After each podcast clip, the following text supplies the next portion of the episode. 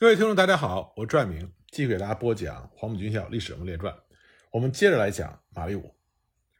马立武留在了义县，可是他的整编二十六师和第一快速纵队就在前方遭到了新四军的猛攻。马立武这时候还抱着幻想，他认为倚仗着第一快速纵队的装备优势，可以进行所谓的肉泥战，让新四军损失惨重。可是第一快速纵队这个时候的状态又是如何呢？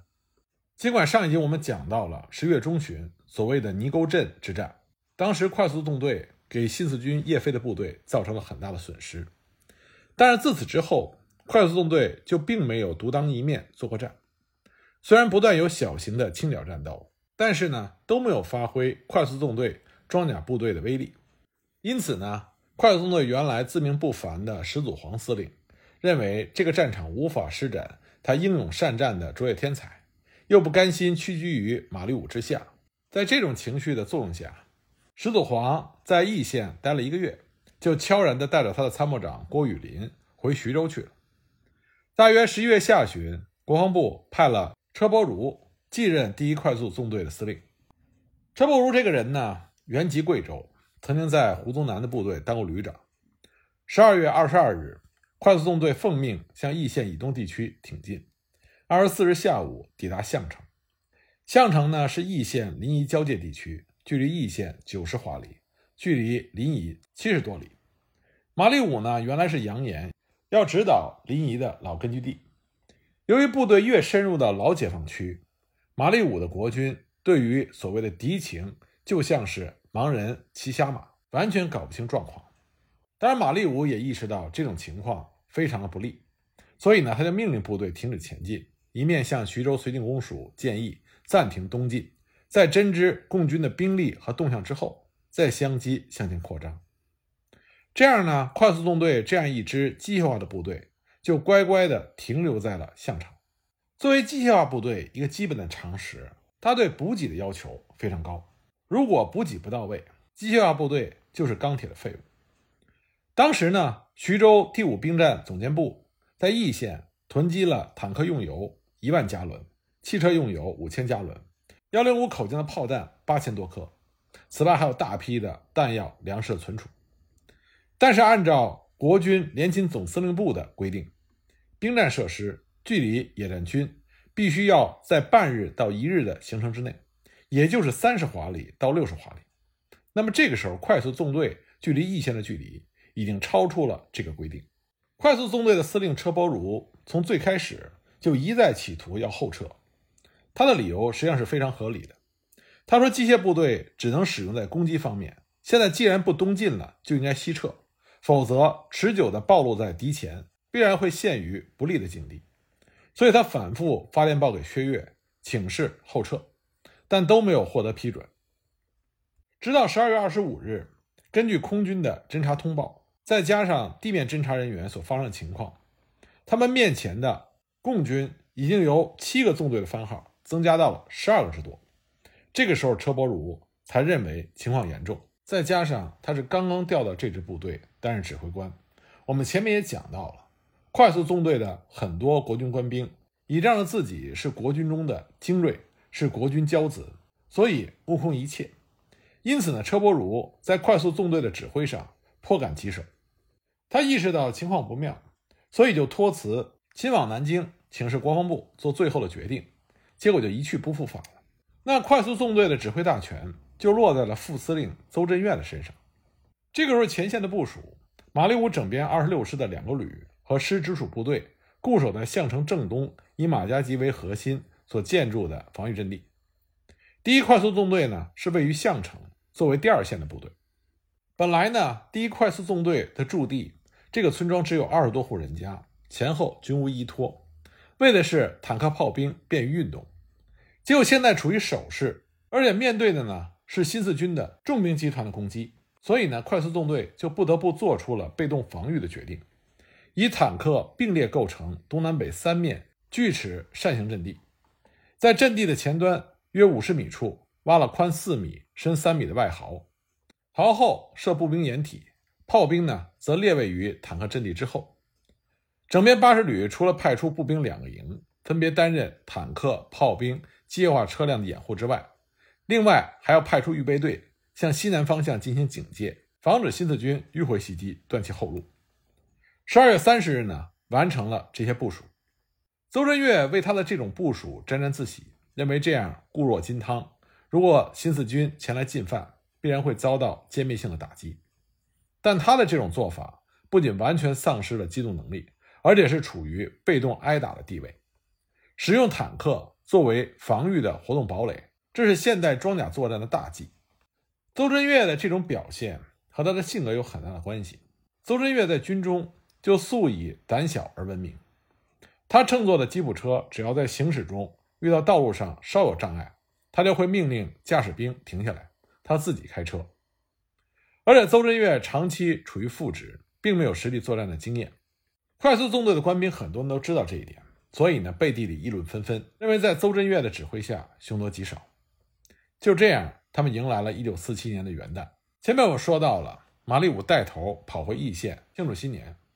那么，快速纵队的这些官兵平日里就不把军纪太当回事儿，又赶上佳节之日，尤其是坦克兵，一般都有一定的文化程度，所以呢，各部队都进行团拜会餐，进行各种娱乐活动，一片太平的景象。结果就在这个时候，枪声大作。晚上十一点左右，固守在马家堤地区的整编二十六师告急，阵地三面受到了新四军的猛攻，厮杀之声不绝于耳。有线电话虽然被切断，但是从无线电中仍然清晰可闻交战的激烈程度。整编二十六师四十四旅的阵地多处被突破，又夺了回来。这时候他们急需快速纵队的坦克出击解救。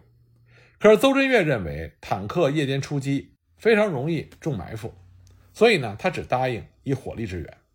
他命令炮兵团以二十四门榴弹炮排成一行，向新四军方向施以纵深轰击。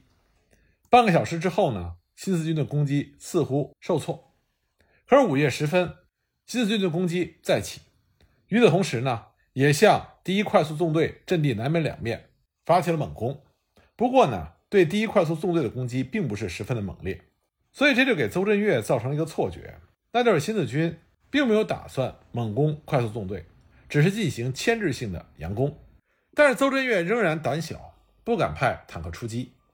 不仅邹振岳是这种态度，当时在台儿庄兰陵镇一线的整编七十七师、项城以西的整编六十四师、项城西北的枣庄地区的整编五十一师都没有派出援兵。一月二日拂晓，整编二十六师苦战彻夜之后。阵地中央已经被突破，该师的两个旅已经被新四军南北分割包围，情况已经十分严重。所以，整编二十六师不断的向第一快速纵队发出援救的请求，希望第一快速纵队能够派坦克侧击新四军。当时，整编二十六师四十四旅旅长蒋修仁在无线电中对邹振岳说：“按兵不动，见死不救，造成如此危局，应由你负完全责任。”邹兄，请你以党国前途为重，竭尽全力解我旅重围。事关整个战局，万勿再迟疑了。而邹振岳这个时候竟以坦克车作为掩蔽部，龟缩其中，连吃饭都不敢出来，企图万一阵地被突破，随时可以乘坐坦克逃跑。迫于整个战局危急，当时国军的坦克营长赵志华自告奋勇，决定派两个坦克排南北出击，做试探性的攻击，来策应友军。结果在新四军英勇顽强的阻击之下，没有奏效而折返。自此之后呢，邹振岳为了保全其精锐的坦克车，同时也为了他自己的安全，就以坦克部队作为护驾工具。一月二日，马家集地区整天都是剧烈的战斗，而第一快速纵队也处于新四军的围攻之下。但是由于坦克上的炮和机枪以及步兵的轻重武器组成了火网，而且呢，防御设施也比较坚固。所以在新四军的猛烈攻击之下，阵地仍然无恙。当天晚上十一时左右，快速纵队就接到了薛岳的电令，说在整编二十六师师长马立武统一指挥之下，由绥署派飞机掩护撤至易县附近地区，限三日拂晓开始行动，并且电告整编七十七师、六十四师和五十一师遵照。从这份电令中，我们可以清楚地看到，薛岳并不知道马立武不在前线。他不知道马立武已经跑回到义县庆贺新年了。邹振岳奉令之后，就召集有关的部队长进行商讨，先询问了各部队的伤亡情况，除了步兵略有伤亡，以及辎重车辆被击毁一部分之外，并没有大的损失。然后邹振岳就宣读了薛岳的电令，并且做出了决定：一月三日凌晨拂晓前，为了不暴露撤退的企图，坦克营对阵地前的共军出其不意地进行猛烈攻击，务必使其全线动摇后退。然后呢，按照坦克营、炮兵团、工兵营、汽车营、通讯营、后勤单位、步兵旅的顺序西进。由整编八十旅选拔一个精干的营长，率领步兵一个营。副中机枪连、小炮排，为了掩护部队，应在大部队完全离开项城地区，不再受到威胁之后，再相机逐次撤退，归还建制。那么，部队在撤退的过程中，如果遇到共军的伏击，坦克营立刻展开两个连，对敌人施以排山倒海的攻击，切勿恋战，务必使快速纵队能够迅速的脱离共军的阻击。最后，他希望各部队长能够督促所部，一面固守阵地。一面做好撤退的准备。这个部署在由作战参谋笔录之后，就和整编二十六师取得了联系，通报给整编二十六师。会议结束的时候已经是深夜，新四军的攻击越来越猛烈。这个时候，曾经雄心百倍的坦克营长赵志华也是哀叹不已。他和炮兵团的赖营长、汽车营长朱克明三个人相对而泣，因为他们知道现在天降大雨，道路泥泞。计划部队要在新四军的攻击前撤退，必然会陷入极端不利的境地。他们三个人是军校同学的关系，又同处在生死关头，所以呢，他们就相约一同前往去见邹振岳，建议再坚守一到两天，等到天气好转之后，和临近的友军靠拢，再进行撤退。这个时候，第一快速纵队的补给并没有出现问题。据后勤军官后来的回忆，当时快速纵队的油料和弹药。如果不发生意外，再打十天也不会出现短缺，只是口粮只有七天的用量了。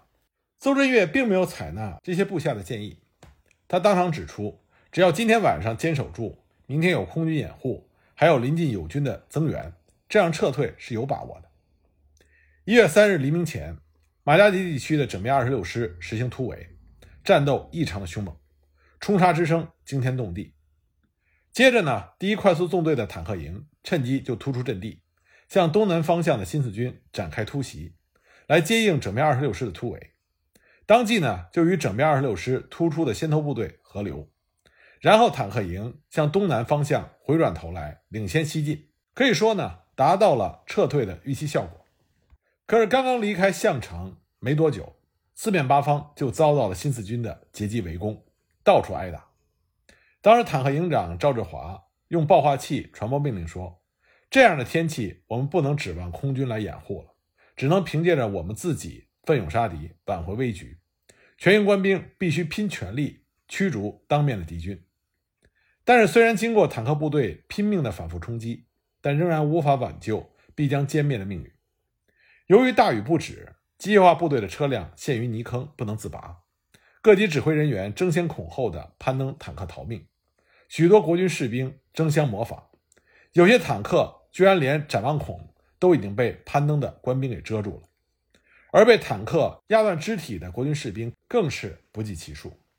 其狼狈的惨状，亲历者都不愿意回忆。由于新四军当时预设了纵深重围，所以一直打到午后，快速纵队的坦克部队也没有能够冲出包围圈。后来，据国军的幸存者回忆说，当时亲眼目睹新四军。堵击国军逃窜的坦克，新四军利用地形地物隐蔽身体，等待坦克接近的时候一跃而起，抱着手榴弹跳上坦克，勒令停车，不许顽抗，或者呢就把手榴弹递送到坦克底下，炸毁履带，使其瘫痪。实际上，第一快速纵队在项城据守的时候，经过两天一晚的战斗，实际上损失并不大，主要是在突围的过程中被歼灭的。整编八十旅战斗力颇强，装备又好。而且呢，是福建的地方团队改编训练而成的，官兵全是福建当地人，乡土观念非常强。当时这个旅的副旅长曾经炫耀说：“我的部队打得死，打不散。”结果呢，整编八十旅两个团长，一个阵亡，一个下落不明。坦克营一共有四十五辆坦克，成了新四军战利品的有十九辆，作为逃命工具，最终到达义县的只剩下二十六辆。后后来在易县作战中又被新四军缴获了五辆，其余的步兵、炮兵、汽车兵和通讯兵全部装备都丢了个精光。到了一月五日，从前方陆续退下来的溃军、伤兵、伤官很多。马列武命令他们进入到易县县城收容整理，以便最后的挣扎。这个时候的整编二十六师和第一快速纵队已经溃不成军了。不过，像我们前面所提到的，实际上易县还储存着大量的军用物资。那么，整编二十六师留在易县有步兵一个营、山炮一个营、辎重兵一个营。另外呢，从前方陆续逃回的残兵败将，勉强拼凑成了约两个营。另外还有五十一师旅长李步清所指挥的步兵一个营。辎重兵一个营，总共呢近三个团的兵力。马立武在他的回忆文章里说，合计不到两个团的兵力，这和事实有着比较大的出入。马立武当时试图把残余的坦克留在易县，不过遭到了快速纵队指挥官邹振岳、赵志华的坚决反对，几度交涉未果，最后马立武是强行执行命令，留下了五辆坦克。这个时候的国军已经是士气沮丧、惊弓之鸟。马立武也不例外。实际上，守易县县城根本没有必要使用坦克。马立武之所以要留下坦克，他是吸取了项城作战的经验，坦克可以作为逃命工具。实际上，马立武这时候已经做出了逃跑的打算。新四军乘胜就西进，围攻易县。马立武为了统帅残余的国军做困兽之斗，征用了老百姓的木料，甚至连门窗都拆卸了下来，星夜赶住外围据点和城防工事。同时还准备巷战，大街小巷、十字路口、交通要道都挖了地堡，设置了障碍物。为了扫清射界，拆除了不少民房。兵力部署上呢，城池的防备由马立武部负责外围，据点及北门的城楼归五十一师旅长李步清所率领的步兵团和辎重营担任。从易县县城的地形来看，守城必守城南、城东北两个制高点。如果外围的重点不保，城内守军立足困难。马立武决定以重兵一个营，以天主教堂为核心固守，另外以一个加强连固守潭山。那么这个高地呢，是一个突出的孤峰，可以平险居高临下。又因为倾斜面比较大，新四军如果进攻的话，必然要付出重大的牺牲。在这个制高点还囤积了半个月的粮弹燃料，准备死守。一月六日傍晚，新四军自东南而西北。开始全面围攻易县，外围据点争夺得非常激烈。到了一月七日午后，天主堂据点失守，南关全部陷落。由于外围的国军守军仓皇地逃进城里，就引起了一片混乱。午夜，潭山相继被新四军攻陷，守军全部被歼。此后呢，易县全城就在新四军机关枪的控制之下，导致国军的守军在城墙上根本无法抬头，威胁很大。马立武当即命令位于县政府门前的山炮营直接瞄准摧毁南北两个制高点。可是，即使马立武许以重赏，但是事与愿违，连打了几十发炮弹，无一命中。当时五辆坦克停在炮兵的附近，马立武没有办法急中生智，命令坦克开上了南城门楼，满以为这样就可以压制住新四军的进攻。一月八日清晨，新四军肃清了外围据点之后，开始攻城。使用六零八二等迫击炮猛轰城垣和国军的驻地，但是炮弹从来没有落入到城的中心。这里边的原因呢，是新四军已经得到情报，一线县城里储存着大量的汽油和弹药，一旦被引爆，损失巨大。所以呢，新四军的炮击主要是集中在城垣。当天晚上十一时左右，马立武想做最后的挣扎，但又感觉到兵力不足，所以召集有关人员到其指挥所开会。让包括后勤人员在内，所有能够拿得起枪的都组成连队，加入到守城战斗。一月九日晚九点钟，西南城角几声巨大的爆炸，新四军攻进了城。马立武一看形势不好，爬上坦克，企图从北门冲出去逃走，结果没想到被国军士兵看见了。众人高呼：“马立武在坦克上！”国军士兵纷纷地爬上坦克，准备一起逃走。结果人太多了。就造成坦克根本无法开动，马立武在无可奈何的情况下，只能从坦克里又爬了出来，钻进一家老百姓的屋里，紧闭门户。结果最后被新四军围住，就此被俘。当时马立武并没有暴露其身份，他伪称是幺九六旅的少校副官，到了次日才被清查出来。后来呢，陈毅还亲自接见了马立武，安慰了马立武，让他安心在新四军当俘虏。不过，在成为战俘之后，刚开始马立武对于被打败根本就不服气，对于改造也是心怀不满。根据沈醉的回忆，到了五十年代中期，马立武的态度才慢慢有所转变。马立武最后并没有等到被释放，一九六三年他在北京战犯管理所病逝。